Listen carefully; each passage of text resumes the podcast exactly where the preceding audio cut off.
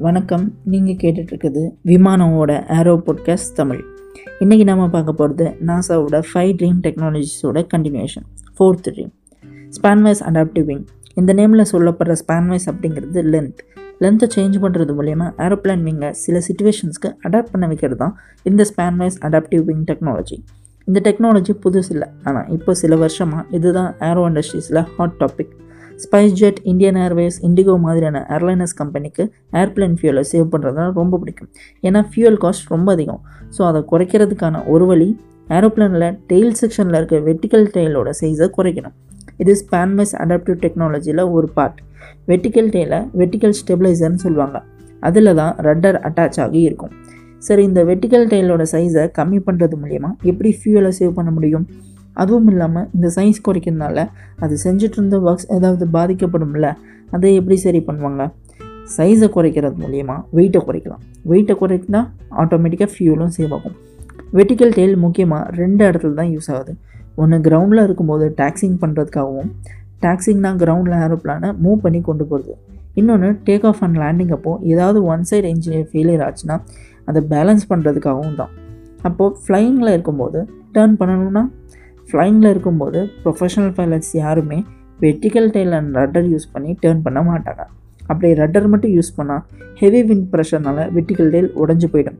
அவங்க விங்ஸில் இருக்கிற எய்லரான்ஸை யூஸ் பண்ணி ஆல்டர்னேட்டிவ் சைடில் மூவ் பண்ணி கொஞ்சம் ரட்டரை யூஸ் பண்ணி பேங்கிங் தான் பண்ணுவாங்க. பேங்கிங் தான் சேஃபஸ்ட் வெட்டிட்டு வந்தால் இருக்காது ஸோ இப்போ வெட்டிக்கல் டெயிலோட யூசேஜ் என்னன்னு தெரிஞ்சிருச்சு. இப்போது அதோட ஒர்க்ஸை வேறு பார்ட்ஸுக்கு கொடுத்துட்டா வெட்டிக்கல் டெயிலோட சைஸை குறைச்சிடலாம்ல. அது எப்படி? அதுக்கும் சொல்யூஷன் இருக்குது விங்ஸ் விங்ஸோட முனையில் விங் டிப்ஸை கொஞ்சம் அதிகமாக நீட்டி விட்டு அந்த விங் டிப்ஸை மேலே கீழேன்னு பேப்பர் ஃபோல்ட் பண்ணுற மாதிரி பண்ண வச்சா ரட்டரோட ஒர்க்கை இந்த விங் டிப்ஸை எடுத்துக்கும். ஏன்னா இதுவும் இப்போ வெர்டிக்கல் டைரெக்ஷனில் வர்ற விண்டை அலைன் பண்ணி தான் இருக்கும். ஸோ இதை மூவ் பண்ண வைக்கிறது மூலயமா ரட்டரோட ஒர்க்கை பண்ண வைக்கலாம். அதனால் ரட்டரை ஃபுல்லாக எலிமினேட் பண்ணாமல் ரட்டரோட சைஸை அதிகமாக குறைச்சிக்கலாம். இந்த கான்செப்ட்ஸில் இருக்கிற சேலஞ்சஸ் என்னென்ன? இந்த டெக்னாலஜியை வச்சு இந்த மெக்கானிக்கல் டாஸ்க்கை எப்படி பண்ண முடியும்? எப்படி எந்த டெக்னாலஜி வச்சு அதை பண்ண முடியும்? எப்படி அந்த விங் டிப்ஸை மூவ் பண்ண வைக்க முடியும்? பழைய கன்வென்ஷனல் மெத்தடான ஆக்சுவேட்டர்ஸை யூஸ் பண்ணுறதா இல்லை அதை விட புதுசாக ஏதாவது டெக்னாலஜி வச்சு யூஸ் பண்ணி மூவ் பண்ண வைக்கிறதா?